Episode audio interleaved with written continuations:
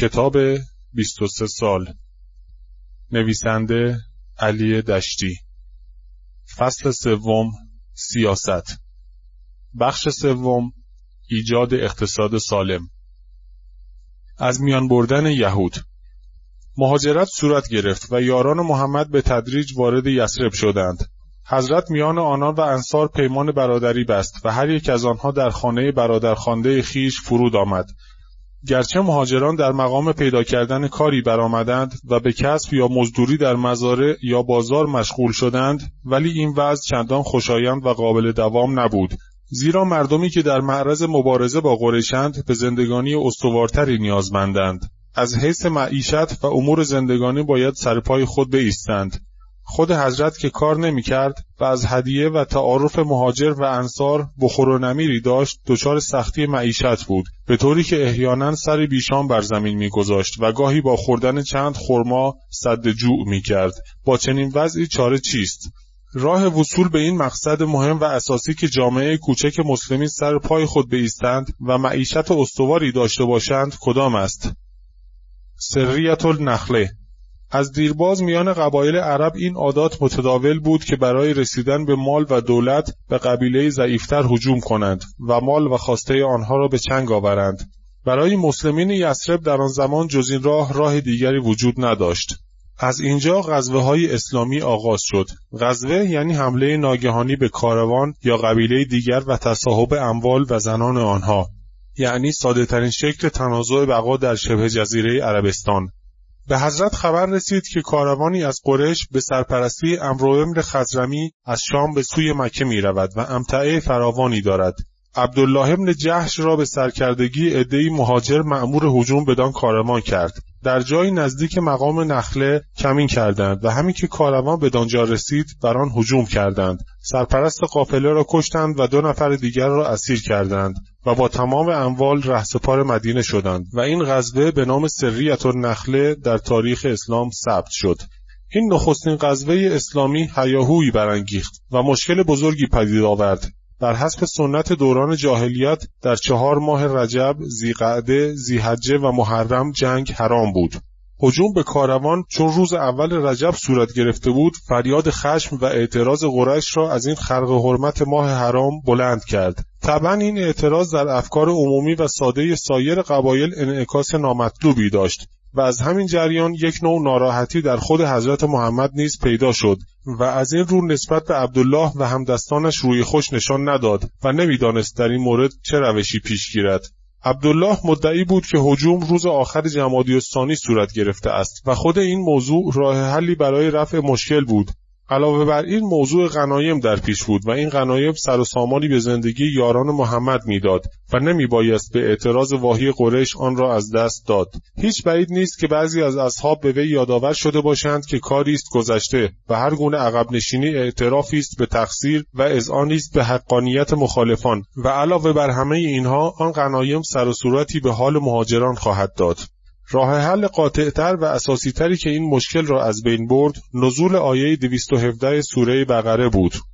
یسالونک عن الشهر الحرام قتال فیه قل قتال فیه کبیر و صد عن سبیل الله و کفر بهی و المسجد الحرام و اخراج اهله منه اکبر عند الله و الفتنة اکبر من القتل. ولا یزالون یقاتلونکم حتی یردوکم عن دینکم ان استطاعوا. یعنی به تو اعتراض می کنند که آیا در ماه حرام جنگ و خونریزی جایز است؟ به آنها بگو آری جنگ در ماه حرام نارواست ولی نه جنگ در راه خدا. نارواتر از آن کفر و بیرون کردن مردم از مکه و منع مسلمین از زیارت کعبه است. فتنه ای که در مکه برانگیختند از آدمکشی بدتر است. پس از سریت نخله هجوم به قافله های قرش و طایفه های مخالف یگانه وسیله تأمین اوضاع مالی مسلمی شد.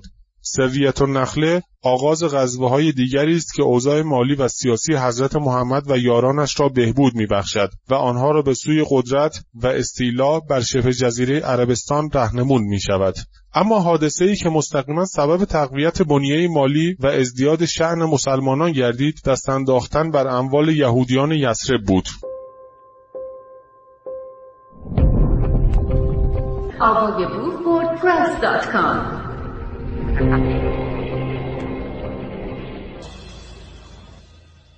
تصفیه یهودیان یسرب در یسرب سه قبیله یهود به نام بنی قینقا، بنی نظیر و بنی قریزه زندگی می کردند که به واسطه اشتغال به امر زراعت و تجارت و داد و ستد در رفاه و تنعم بودند. همچنین به واسطه تربیت دینی و سواد خواندن و نوشتن در سطحی برتر از دو قبیله دیگر اوس و خزرج قرار داشتند. بسیاری از افراد این دو قبیله از خدمت یهودیان به عنوان مزدوری در مزارع یا مباشرت کارهای تجارتی آنها امرار معاش می کردند و از این حیث نسبت به آن سه قبیله رشک و احساس زبونی و حقارت داشتند. و چنان که اشاره شد علت اساسی روی آوردن اوس و خزرج به محمد و بستن پیمان عقبه رهایی از همین عقده حقارت و تسلط بر یهودان بود. اما حضرت محمد در ابتدای ورود به مدینه در رفتار خود با آنها تدبیری به کار بست و با کیاست و معالندیشی نه تنها معترض آنها که هم قوی بودند و هم متمکن نشد بلکه یک نوع پیمان عدم تعرض و احیانا همکاری با آنها منعقد کرد. عهد موادعه که به موجب آن مقرر شد هر کس به دین خود باشد. ولی در مقابل ستیزجویی قریش و یا حجوم طایفه ای به مدینه مسلمین و یهود مشترکاً از یسرب دفاع کنند و هر دو طرف جنگ با قبایل متخاصم را به خرج خود انجام دهند. علاوه بر این یک وجه مشترکی نیز میان مسلمانان و یهود بود. هر دو از شرک و بتپرستی متنفر بودند و هر دو به سوی یک قبله نماز میگذاردند. تا هنگامی که مسلمان ضعیف بودند حادثه روی نداد. فقط یک سال و نیم پس از هجرت حضرت محمد قبله را تغییر داد و آن را از مسجد الاقصا به کعبه برگردانید که خود این قضیه باعث اعتراض یهودیان گردید و آیه 177 سوره بقره در جواب آنان نازل شد. لیس البر ان تولوا وجوهکم قبل المشرق والمغرب ولکن البر من آمن بالله والیوم الاخر. برای یهودیان این قضیه زنگ خطری به شمار می رفت و غزوه های متوالی کوچک و هجوم به قافله های تجارتی مکیان که منتهی به جنگ بدر و پیروزی یاران محمد شد بر نگرانی آنها افزود. اکنون آنها به جای اوس و خزرج بی اثر و بیمایه‌ای که در گذشته غالبا به استخدام خود در می آوردند مواجه با اوس و خزرجی شدند که زیر لواء محمد در آمده و بدین ترتیب صف محکم و مصممی به نام اسلام در برابر آنها پدید آمده است. از این رو بعضی از سران یهود چون کعبه ابن الاشرف به مکه رفتند و با قریشیان شکست خورده در جنگ بدر همدردی نشان دادند و آنان را به جنگ با محمد و یارانش تشویق می کردند. آیه 52 سوره نساء اشاره بدین مضمون است. علم تر ال الذین اوتوا نصیبا من الکتاب یؤمنون بالجبت و الطاغوت و یقولون للذین کفروا هؤلاء اهدی من الذین آمنوا سبیلا یعنی آنهایی که خود را از اهل کتاب می‌دانند به بتان روی آورده و به کافران می‌گویند اینان بیش از مسلمانان در راه راست هستند. نکوهش صریحی است به مردمانی که خود را اهل کتاب می‌دانند و کتاب آنها مخالف شرک و بتپرستی است و اینک با مشرکان دمساز شده و آنان را از یاران محمد که خدا پرستند بهتر و برتر می‌دانند. در این ضمن حادثه کوچک و بی اهمیت در بازار مدینه روی داد که منتهی به جنگ با بنی قینقا و محاصره کوی آنان گردید. قضیه از این قرار بود که زنی از انصار نزد زرگر یهودی از بنی قینقا رفته بود. زرگر یهودی با وی مغازله آغاز کرد و زن مسلمان در مقام استنکاف برآمد. مرد یهودی برای اهانت و تخفیف وی آهسته پشت جامعه وی را با خاری به بالای جامعش بست به طوری که هنگام برخواستن پایین تنه زن نمایان شد و مردم را به خنده انداخت. زن مسلمان از این کار ناشایسته به خشم آمد و فریادش مسلمانی را به حمایت از او برانگیخت. مرد مسلمان زرگر یهودی را کشت. یهودیان به حمایت از همکیش خود برخواسته مرد مسلمان را کشتند. قوقایی برخاست و مسلمانان شکایت به نزد پیغمبر بردند و به دستور وی به کوی بنی قینقا هجوم بردند و آن را محاصره کردند و راه آزوقه را بر آنها بستند.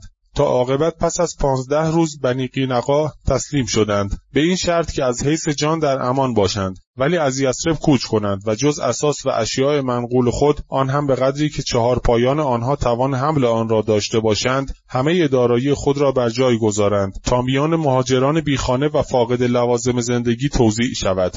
این حادثه بنیه مالی مهاجران را تقویت کرد و حراسی در دل یهودیان انداخت و اندکی بعد باز در نتیجه حادثه دیگر نوبت به بنی نظیر رسید و باعث آن این بود که حضرت با عدهای از یاران خود به محله بنی نظیر رفت رفت تا اختلاف مربوط به دیه کشته ای را تصفیه کند.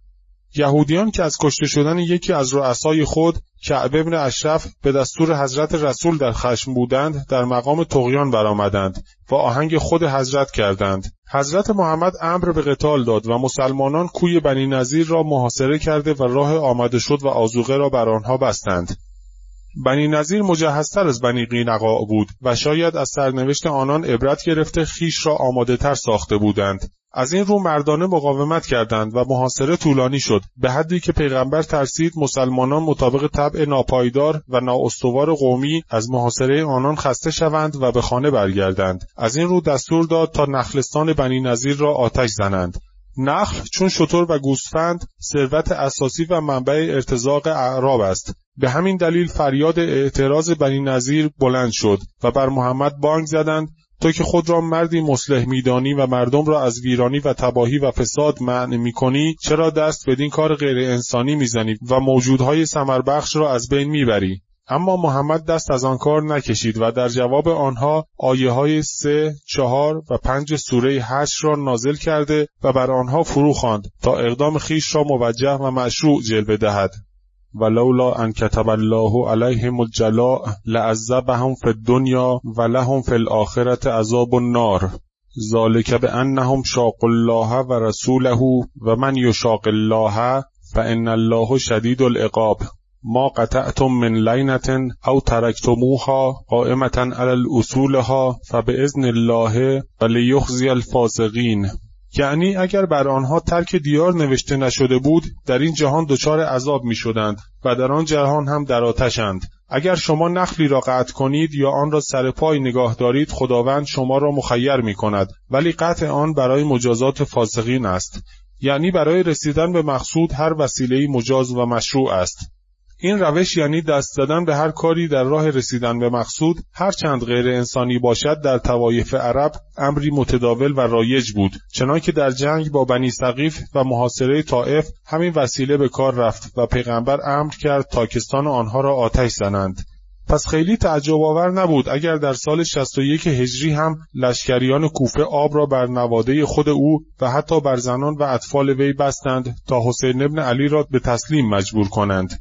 باری پس از بیست روز بنی نظیر تسلیم شدند و به واسطه شفاعت بعضی از سران خزرج بنا شد سالم از مدینه بیرون روند و تمام دارایی خود را بر جای گذارند تا میان یاران پیغمبر توضیع شود. تنها قبیله معتبری که از یهود در یسرب مانده بود بنی قریزه بود که پس از واقعه خندق کار آنها نیز ساخته شد.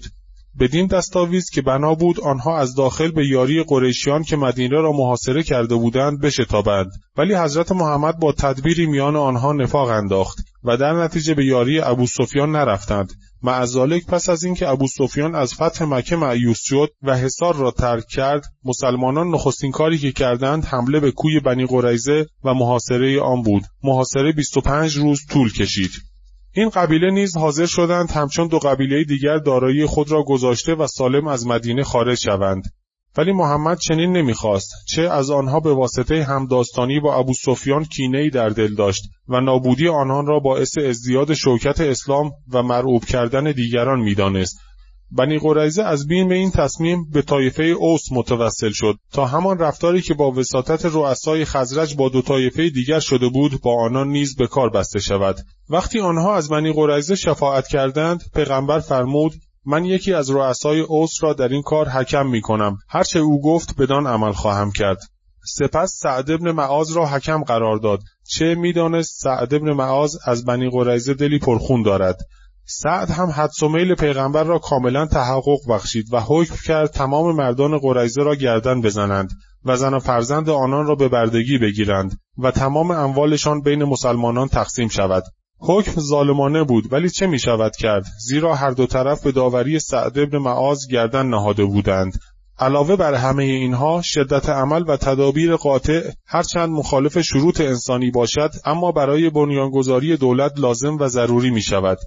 در بازار مدینه چندین گودال کنده شد. 700 یهودی تسلیم شده و امان خواسته را یکی یکی پس از دیگری گردن زدند. بعضی عده اسیران مقتول را تا هزار نفر ذکر کرده اند. از آن میان برخلاف حکمیت سعد ابن معاذ که گفته بود زنان را به بردگی ببرند یک زن را نیز گردن زدند و آن زن حسن القرزی بود که تا هنگام مرگ نزد آیشه نشسته و گفتگو می کرد.